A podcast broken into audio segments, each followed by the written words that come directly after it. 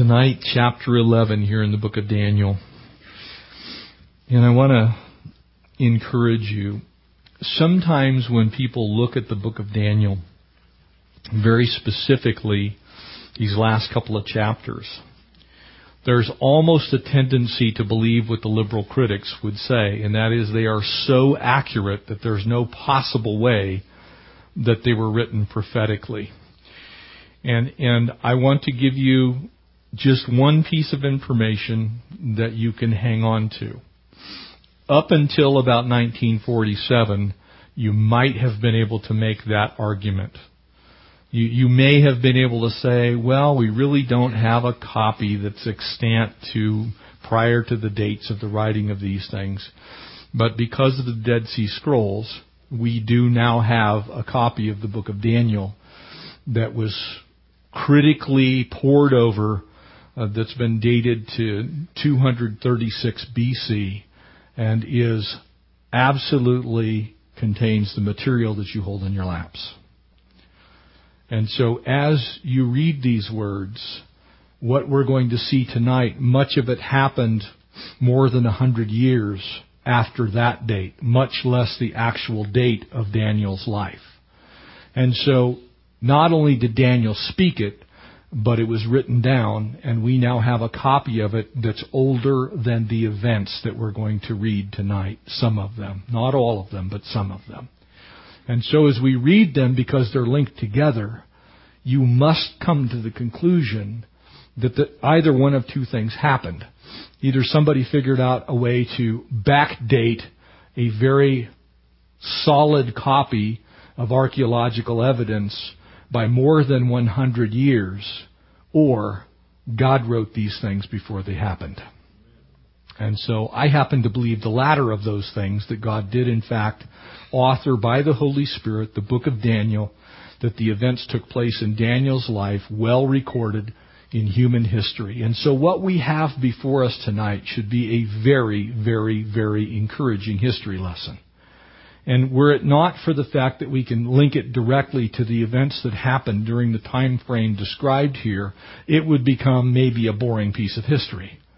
But it's not a boring piece of history because the two empires that we see tonight are the same two empires that tonight sit as the main enemy of the nation Israel. And of course, this book is written at this stage in these latter chapters specifically about the destination ahead for the nation Israel. And so as we look at these nations, as we examine this short bit of history tonight, you're going to get a lesson about what God knew before man knew it and how accurately uh, he put that information forth. I want to uh, again draw your attention to a couple of things. In the first things, in the first 35 verses of this chapter, there are at least 136 specific pieces of information about the history of the world.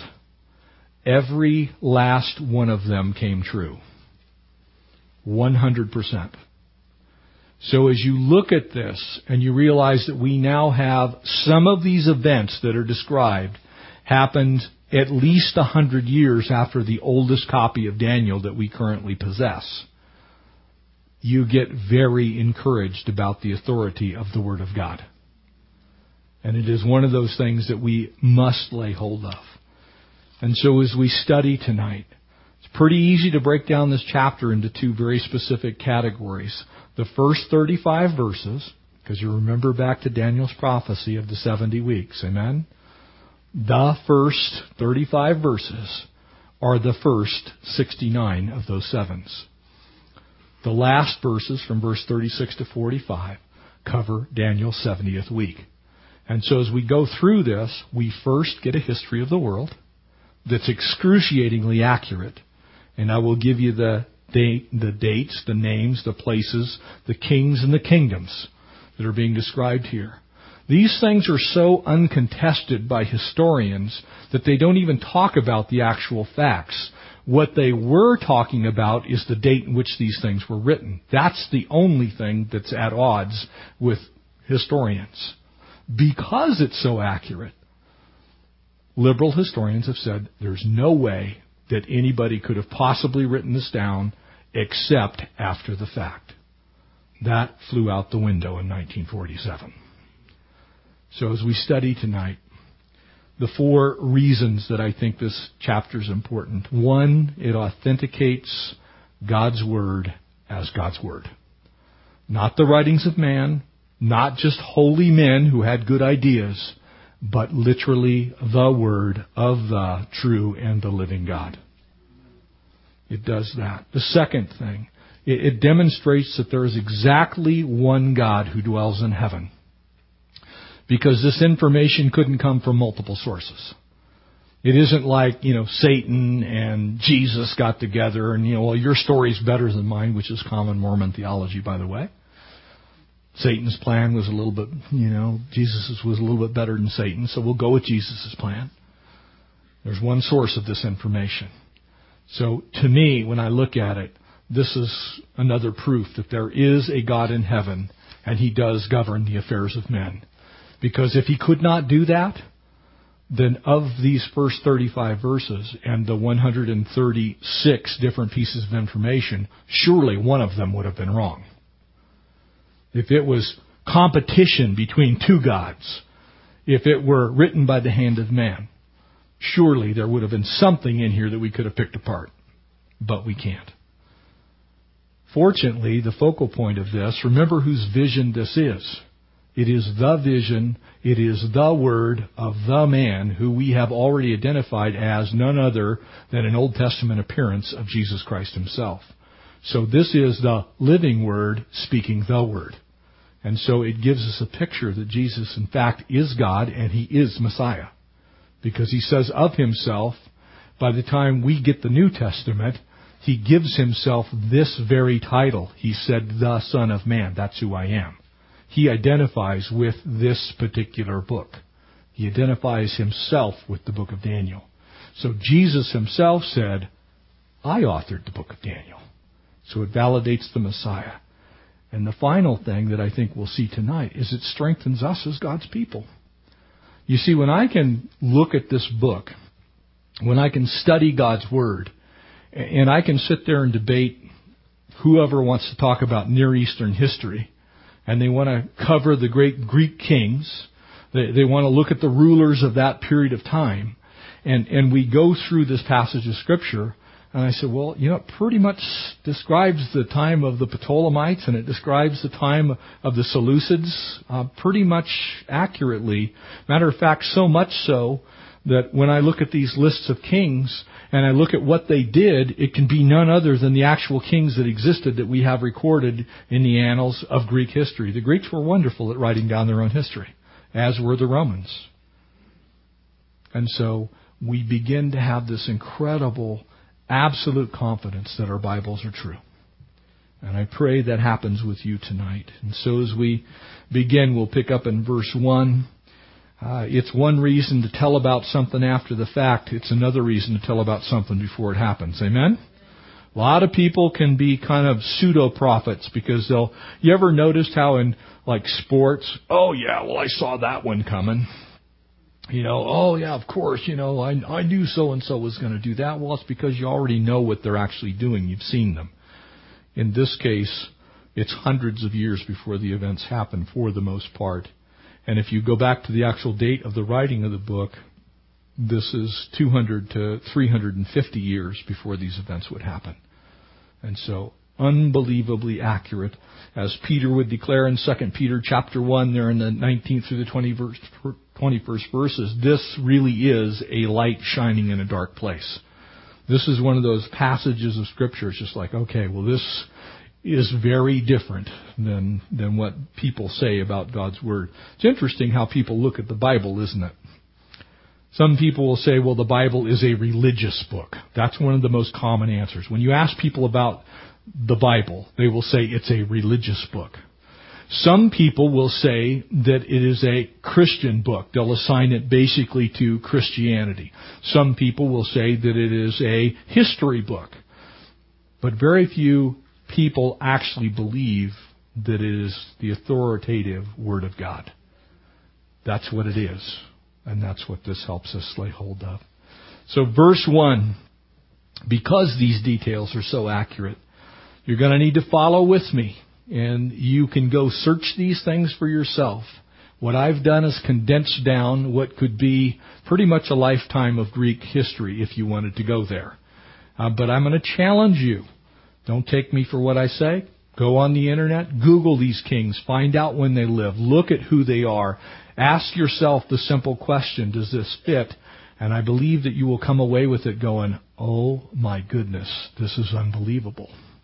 And so I'm going to give you the short version tonight. You can go look up the long version for yourself as we begin in verse 1 here in Daniel chapter 11. So also, notice the word also, circle it because it's now being stuck with what's previously been said in chapter 10. So this is still the Lord. Notice in the middle of the first verse, I, even I. Who's been writing in chapter 10? It's none other than the Lord. It's His Word. It's His vision. He's spoken these things. So it says also, in the first year of Darius the Mede, I, even I, stood up to confirm and strengthen him. Would you underline that? Because what it says is, all along, even though Darius uh, the Mede, the Persian king who comes into existence, is actually an enemy in large degree to the nation Israel. He's come in to conquer Babylon. It appears very clear here that God has it fully in view that Jesus himself even strengthened and confirmed his kingdom, his timing, and his ability to conquer uh, even the Babylonian Empire. And so when it looks like things are going sideways, like we have in our country right now, it's like, where are we going next? How can we have possibly gotten here? When we look at some of the things that are transpiring in our nation, we wonder, has God fallen off the throne? I, maybe you don't, but I do. There are times when I'm like, Lord, what are you allowing here? Why is this happening? Notice what's being said. I, even I, stood up to confirm and strengthen him. And now I will tell you the truth. So Jesus himself, in a Christophany, appearing to the prophet Daniel, says that I was in charge of Darius coming and making sure that the Babylonian Empire ended and the Persian Empire progressed to the place that it was. I actually strengthened them to do my bidding. They were in my hands all along, even though they actually did evil. God had it under control. And now he's going to lay out the truth. Behold, three more kings will arise in Persia. Very, very, very specific things. If there are five kings, we're in trouble. If there's two kings, we're in trouble. There must be three more kings that arise in Persia, and then a fourth to be far richer than them all. And by his strength and through his riches, he shall stir up against all the realm of Greece. Now this has not happened yet. This is being prophetically spoken. There is one king, he's on the scene. There are going to be these four more who will come along, and they will actually engage Greece in military combat. And so he says, And then a mighty king shall arise, who shall rule with great dominion and do according to his will. And so there will come out of that kingdom, which will be the last of these kings, a single ruler who will rise up and in essence, in the ancient world, be uncontested. need to lock some of these things into your head. Because it becomes very clear who's being talked about once you get all these things put together. And it says, And when he's arisen, his kingdom shall be broken up and divided to the four winds, but not among his posterity. So his kingdom, whoever this guy is, his kingdom's going to be broken up, but there won't be a single bit of his progeny involved in the process of taking over his kingdom. That also is very important because typically almost every king in the ancient world passed his kingdom on to guess who? His kids. So now we have a situation where there has to be a Greek ruler, because that's the kingdom who comes out on top after the first four kings. There must be a Greek ruler who evidently has no progeny. And of course, we're going to find out who that is in just a moment. not among his posterity, nor according to his dominion with which he has ruled. In other words, he's going to start a kingdom that will become huge, largely uncontested, and then it's going to get divided up, and it actually won't ever be what he once made it. He goes on. For his kingdom shall be uprooted, even for others besides these. And so Jesus, the living word in these few verses, four verses to be exact, gives part of this vision. Uh, interestingly, the Lord reveals himself as, as, he he supports and protects Darius the Mede. At this point in time, he's writing in 539 BC.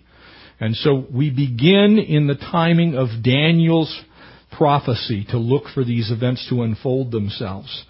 It's a rapid, it's a smooth transfer of power that goes from Babylon to Persia. Uh, and it's not just Cyrus's great skill as a leader. It's not just this world power that comes in. It is literally the Lord willing to do as He purposes to do. And with that revelation, we're reminded that in fact the Lord does, even when bad things happen, still have the world under control. Even when He allows war even when He allows death, even when He allows things that we do not understand and do not want, God is actually still fully in control. It is one of two things, either His divine will, which is His perfect will, or His permissive will, that which He allows to happen so that He might accomplish an end. God is still on the throne. That's verse 1. Verse 2. So this vision that occurs during the reign of Cyrus the Great, there would be three more kings. They're very easy to identify because of the way the Persians, the Medes, and even the Babylonians, followed by the Greeks, kept historical record. Uh, they are Shambesis, who is the Shambesis the first.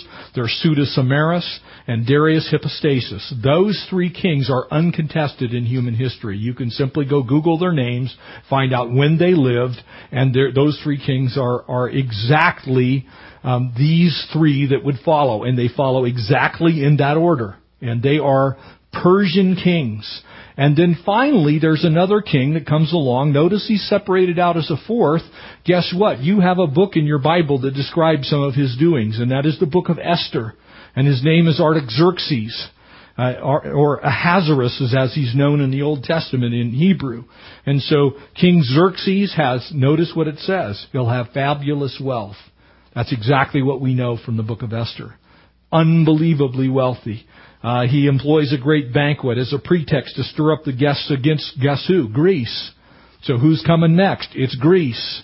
So we begin to see these historical things uh, begin to come into view. Xerxes' expedition against Greece uh, in 580 BC failed absolutely miserably. He he went out. You some of you may have seen the movie The 300. Uh, it is a story of this period of time when the Medes and the Persians were coming against the Greeks. And the Greeks are like, no way, you're not taking Greece. Doesn't happen. It's actually this story. This is it. This is the one. It happens at Thermopylae. And the Battle of Thermopylae is undertaken, and here you have these Greeks who come against a vastly superior Persian army, and they defeat them. That is exactly what your Bible says would happen.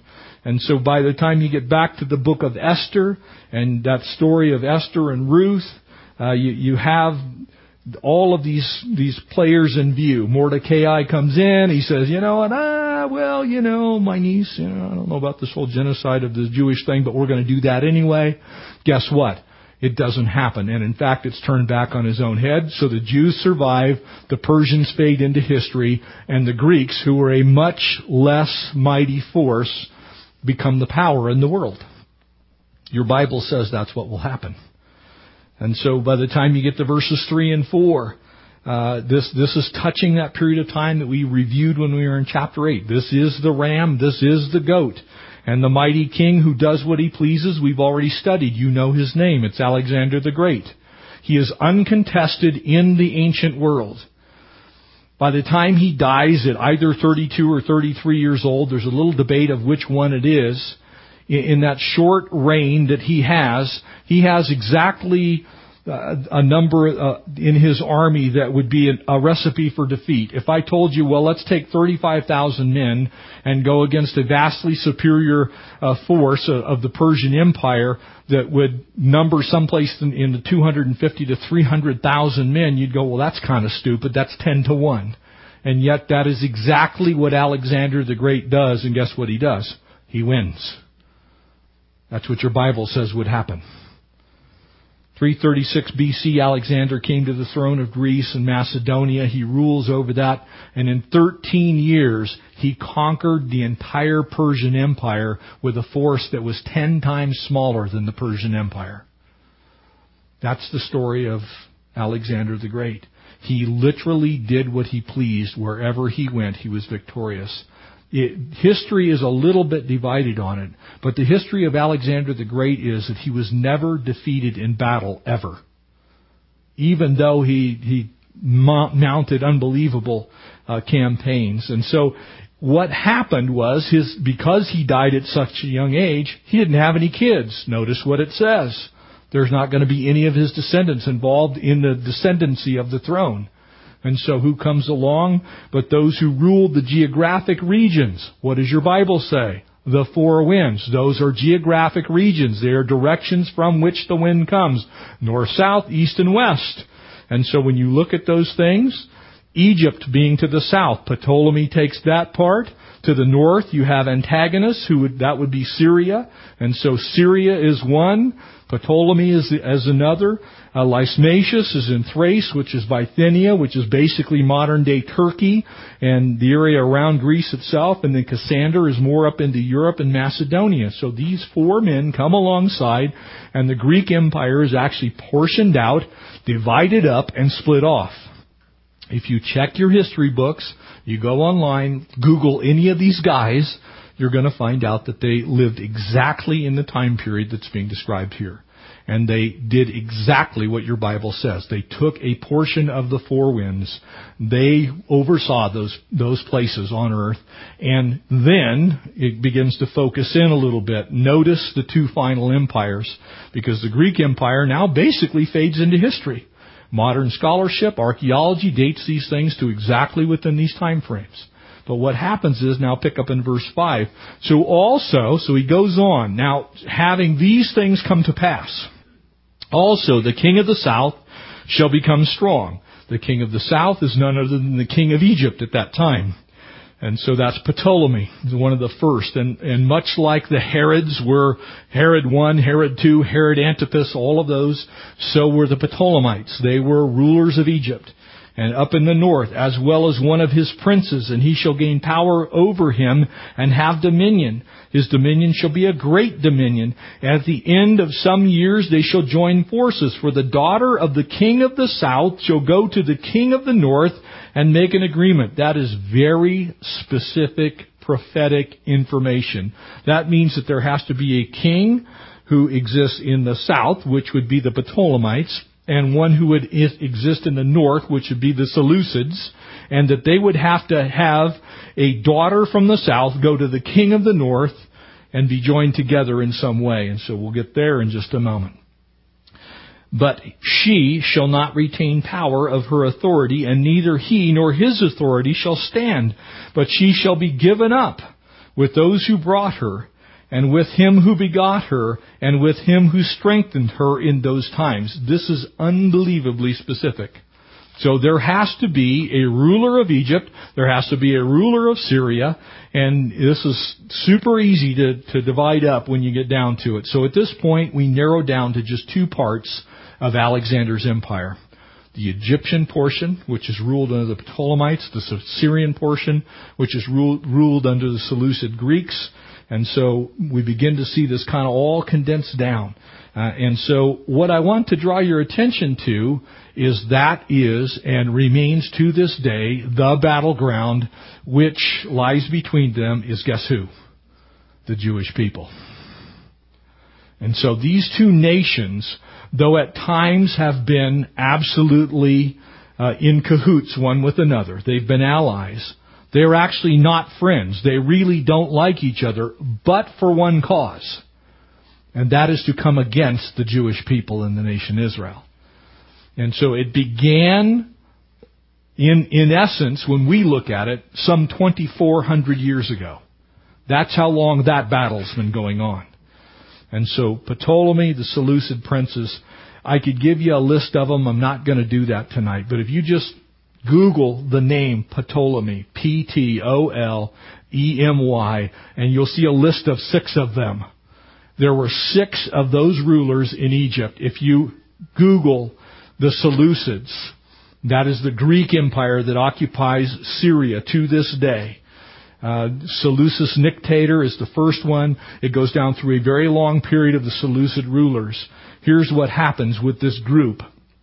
Also, a king of the south shall become strong as one of his princes, and he shall gain power over him and have dominion. His dominion shall have great dominion. The first king of the, of the south was Ptolemy Lagus.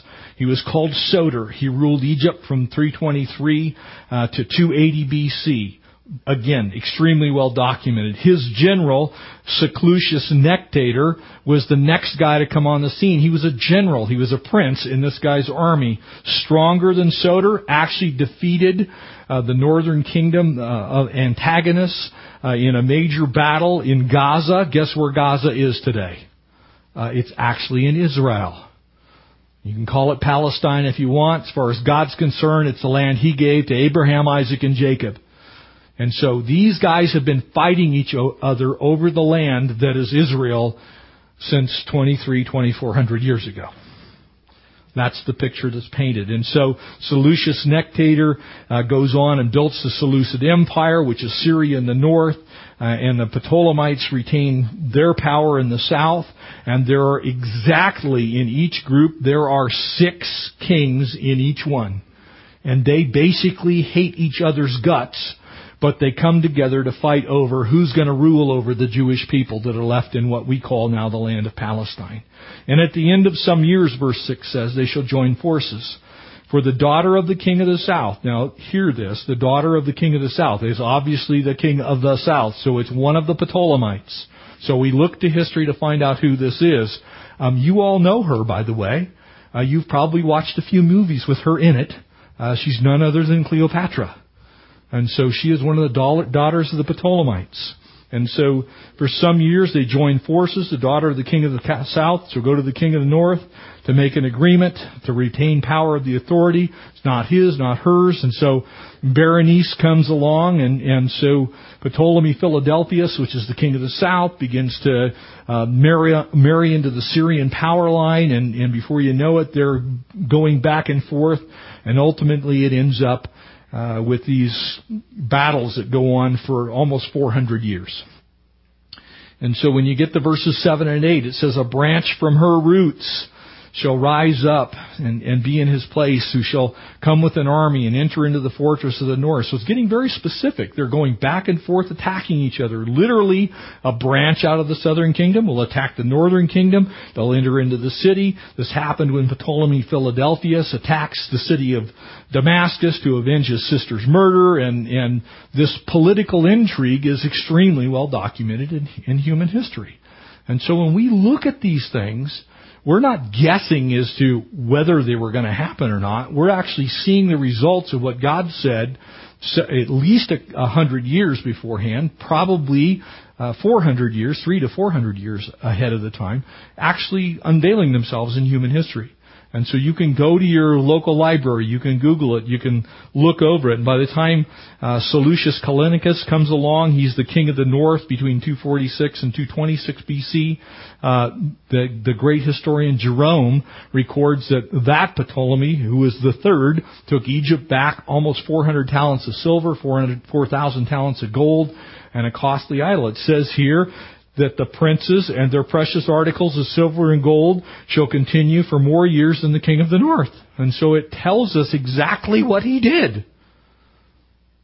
And so when we look at it, we're going, man, how in the world could anybody possibly know those things? So verse 9. And says also the king of the north shall come to the kingdom of the king of the south, but not return to his own land. However, his sons shall stir up strife and assemble a multitude of great forces, and then one shall certainly come and overwhelm and pass through, and then he'll set up to return his fortress and to stir up strife. And so now we have again the Seleucids, the kings of the north. This one is Callinicus. Uh, he invades Egypt in 240 BC. He's unsuccessful. He returns home. His fleet actually perished in a storm. Very cool thing happened in the Mediterranean Sea. They found the remains of the fleet of Seleucus Callinicus. So much so that he was such a brazen hoarder of money, he minted his own coins with his own face and with his own name on them. We now have thousands of them.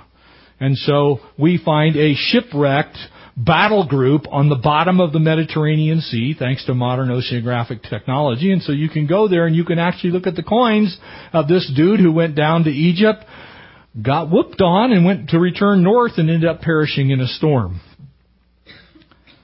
Unbelievable history that just kind of unfolds. It doesn't give us all the details, but it makes it so it's impossible to be confused with anybody else because they're talking about their direct relations one with another and his two sons, Seleucus Ceranicus and Antiochus the Great, who's Antiochus Second, uh, stir themselves up into war. And so they come together and they begin to conquer most of Asia Minor. Antiochus uh, moves throughout Egypt. He captures the Egyptian fortress at Gaza, for which is why the Syrians and the Egyptians actually still hate each other.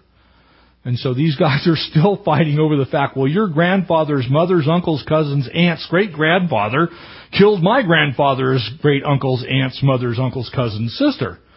And so that, uh, when you look at the Middle East, people going, well, there's got to be a solution to it. You know, why can't there be peace in the Middle East? Because scripture says there won't be any peace in the Middle East until the Prince of Peace comes and sets his feet down on the Mount of Olives. It is not going to happen. These guys are going to fight with each other and hate each other and hate on each other and try and kill each other and take over each other's kingdoms and each other's lands because it has been going on for 2,400 and about 80 years. They don't like each other. They never have. And God says they're going to fight against each other.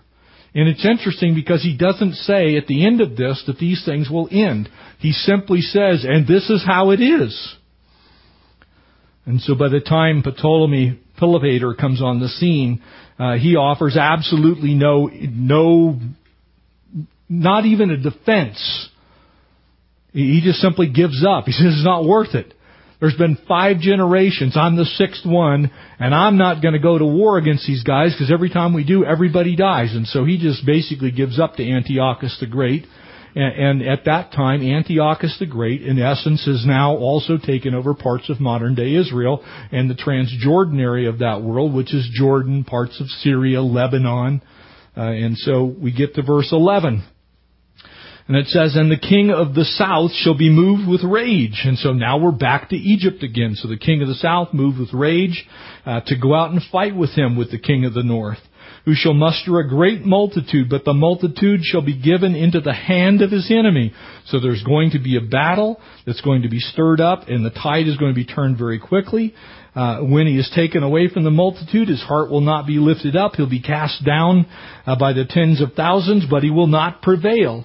And so this Ptolemy comes along. He raises a large army. It's recorded in history about 73,000 soldiers, 5,000 cavalry, and 73 elephants, of all things to have down uh, in the south in Egypt. I don't know how elephants, elephants did down there very well, but uh, they had elephants.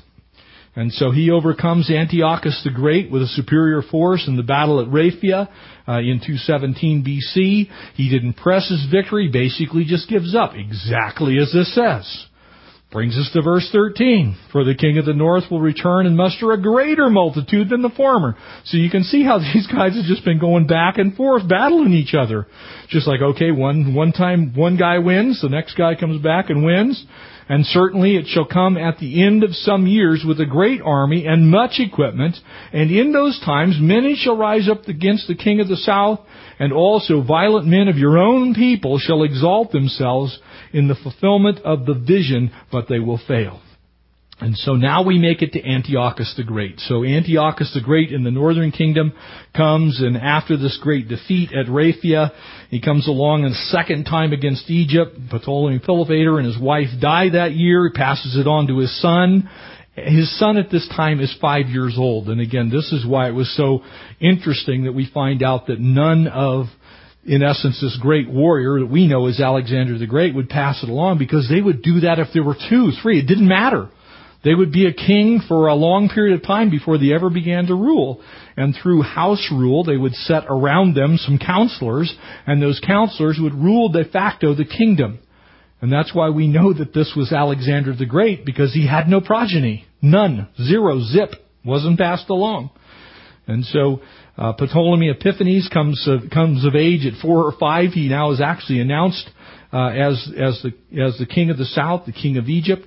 Uh, they, they, begin to rebel. Basically, now Antiochus the Great, who's formed a league with Philip of Macedonia, so you have this great northern army that's now gigantic. It's not just the Grecian kingdom, it's the Macedonian kingdom, which is adjacent to it, which would have included, if we looked at it on our modern map, Lebanon, Syria, uh, most of Turkey, Jordan, this whole gigantic northern area uh, is going to come against the, the smaller, much smaller uh, area that we know as Egypt. And so the Jews uh, ally themselves with Antiochus, uh, feeling, hey, here's a superior force. They're going to sweep down from the north. They're going to wipe out. Uh, and yet, the Jews, through their alliance, uh, aid Israel, but instead, their nation is brought into Syria's grasp. And all of a sudden now they're under the pressure of the, of the Syrians, subjected to the horrors of none other than Antiochus Epiphanes, the guy that we've already seen. And so the final Antiochus, who is Antiochus Epiphanes, who's the ruler of the Seleucids, which is the remainder of the Greek Empire in essence, uh, he tortures God's prophets. You know, the prophets had already warned, don't make an allegiance with this guy, uh, give it up, just don't do it. Uh, we find ourselves in verse 15. So the king of the north shall come and build a siege mound and take the fortified city, and the forces of the south shall not withstand him, and even his choice troops have no strength to resist. And he who comes against him shall do according to his own will, and no one shall stand against him, for he shall stand in the glorious land with destruction in his power. And so now the Egyptian general Scopas comes on a counteroffensive against Antiochus the Great. He's defeated when Antiochus captures none other than the city of Sidon. Wonderful thing about the city of Sidon. It's one of the most well excavated archaeological sites on the face of the earth. This siege mound mentioned in your Bible has been extensively excavated. You can go there today and see it. And so when you look at these pieces of history, it becomes very clear that, that these things, even if somebody had knowledge of them, to gather them that with this kind of accuracy is almost unfathomable. Uh, much like the prophecies of the coming Messiah and Dr. Peter Stoner's work to kind of ferret all that out in a numerical sense. This chapter's been taken apart by all kinds of historians, and it is literally in the same vein mathematically impossible for all of these things to be linked together and for us to have a copy of it that precedes any of the events. If there were any of the events that occurred after the fact, it automatically makes it mathematically impossible. And so, the fact that we have a copy that's older than some of these events, like these events that we're looking at now, can't happen. It just simply had to come from someplace else. And of course, we know it came from the Lord. And so Antiochus is, turns his attention to what is modern day Palestine. That's, if you want to know where it got its name, this is where it got its name. It's called beautiful land. That's actually what Palestine means. If you look at Palestine, you would not think beautiful about it. The reason it's beautiful is guess why? It was occupied by the Jewish people. And because it was God's land, it was beautiful land, and everybody wanted the land that the Jews had. They didn't even know why they wanted it. It's because God's word said that there would be constant strife between the seed of Ishmael and, and the seed of those that would come that would be in the Lord. And so, uh, craziness how exacting this is. Verse 17 it says, For he shall set his face to enter with strength into his whole kingdom, and his upright one shall come with him, and thus he shall do, and shall give him the daughter of women to destroy it, but she shall not stand with him or before him. And so at this time, by the time the Greeks kind of run their course, Rome is starting to come into view, and so it begins to exert its power. Uh, there shall also, notice this, that there will be upright ones who come with him. It was interesting that the Roman Empire, when it first, first came into view, was considered a benefit to most of the known world. Wherever it went, it brought a measure of peace. It brought the Pax Romana, which is the Roman peace. It brought the Roman roads. It brought Roman architecture and agriculture and all of these things. Aquaculture. They invented the aqueduct system, all of those kinds of things. The first paved roads. They invented concrete. The Romans were basically good. And so when you look at the Romans, when they began to come on the scene, now you're kind of having the fading of the Greek Empire. And so uh, you, you begin to see these political alliances. And so uh, Rome begins to exert its power in the eastern Mediterranean. This exertion of power prompts an alliance between Antiochus and Ptolemy Epiphanes. Um, they decide that they're going to now bring their kids into it because if we get our kids intermarried, then it's all going to work out because nobody wants to go against somebody who's, you know, part of the family. It didn't work. And so Cleopatra excuse me, I spoke presumptuously a few moments ago, but Cleopatra now comes on the scene, and she's she's in essence uh, the, the wedge that's that's driven between these two great nations, with Rome hovering over, ready to take on uh, the rest of the world. And so uh, Cleopatra and Ptolemy are married. Uh, interestingly enough, this particular particular Ptolemy, uh, because this happened in 193 BC, would have been somewhere around nine or ten years old. And so again, they're just trying to dump these kingdoms off and keep them going. And so the next one is announced as the new king. And so to make a political allegiance, you have a 10 year old marrying a 13 year old. And so Cleopatra was identified as, uh, as Ishbaeth. Ishbaeth means actually daughter of women, which is exactly what she's called here. That was her name in Hebrew. And so she was known as this specific person. Uh, Antiochus' great scheme to control Egypt through his daughter backfires. Uh, Cleopatra, in essence, loved her husband more than she loved her father, and so when Antiochus engaged the Romans, uh, guess what she did? She switched sides. That's exactly what your Bible says. You can go get a few movies and watch the basic story. History told in advance. And so we come to verse 18. And after this, he shall, re- he shall turn his face towards the coastland. So now gazing towards the edge of, of the Mediterranean and shall take many, but a ruler shall bring up the reproach against them to an end. And with the reproach removed, he shall turn his back on him, and then he shall turn his face towards the fortress of his own land, but he shall stumble and fall and not be found. And so now Antiochus the Great turns his attention towards the Mediterranean, the coastland, the islands that he can see from the coast, which would have been, uh, in essence, the islands that would be controlled one day by Rome. Uh, the Roman Empire, he brings the conflict uh, to them. They bring it right back to him. Uh, he invades the Aegean Sea and the Aegean Islands, the Greek islands, portions of Asia Minor, Thrace, uh, while Rome is still seeking to kind of spread out and begin to take control over that region of the world. Uh, there's this battle that goes on. He invades several of those islands. Antiochus begins to boast about it, seeing what the Romans could actually do. Then comes on the scene a great Roman general, uh, General Lucius Cornelius Scipio, who, who comes and deals with him and basically pushes Antiochus back uh, into modern day Syria. After that time, he basically says, we're done. We abandon those conquests. And so you get a short course in, in uh, Near Eastern history uh, if you look at this, it's interesting because uh, in 188 BC, Antiochus is forced, he's compelled to sign the Treaty of Apamea. Uh, he signs that treaty. It basically surrenders everything that is to the, uh, to the north of the Tarsus Mountains. The Tarsus Mountains are in Turkey. Uh, they are the headwaters of the Tigris and the Euphrates River. So now you have the modern world in essence condensed and defined as we see it today when you look at those areas of the world that have been described, Rome controlling what we now know is mostly Italy, uh, the remainder of the Seleucid empires controlling Greece and Macedonia, uh, also parts of Turkey. And when you look at their history, that is exactly what you see. You see a Grecian influence in Turkey. You see a Grecian influence in Macedonia. You see a Roman influence along the Baltic coast. You can find Roman fortifications in there. Of course, in Italy itself, Sicily, and those islands are directly off of Italy. And so the way your Bible leaves this is exactly the way the world was left.